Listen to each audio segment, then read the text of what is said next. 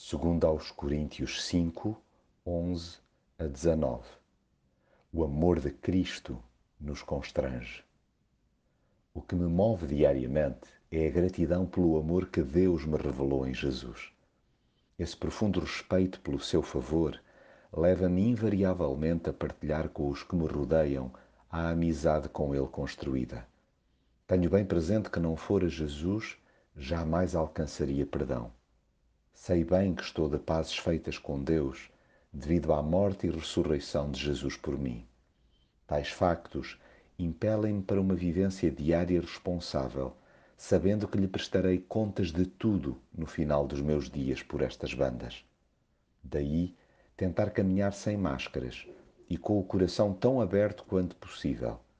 É claro que sou, aqui e acolá, tomado por louco, mas importa-me sobretudo preservar o juízo diante de Deus porque o amor de Cristo me constrange.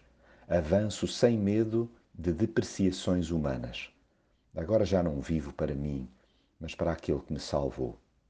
Já lá vão uns anos valentes desde que a seguinte declaração passou a fazer completo sentido para mim. Se alguém está em Cristo, nova criatura é. As coisas velhas já passaram. Eis que tudo se fez novo. A graça de Jesus permitiu-me uma viragem para o Pai Vivo reconciliado com Ele, pelo que tento por todos os meios ao meu alcance dar-lhe destaque no que digo e faço. Invisto o que tenho e posso, para que outros possam vir a desfrutar de um encontro pessoal com Deus, tanto mais que me foi dado, enquanto seu seguidor, o ministério da reconciliação.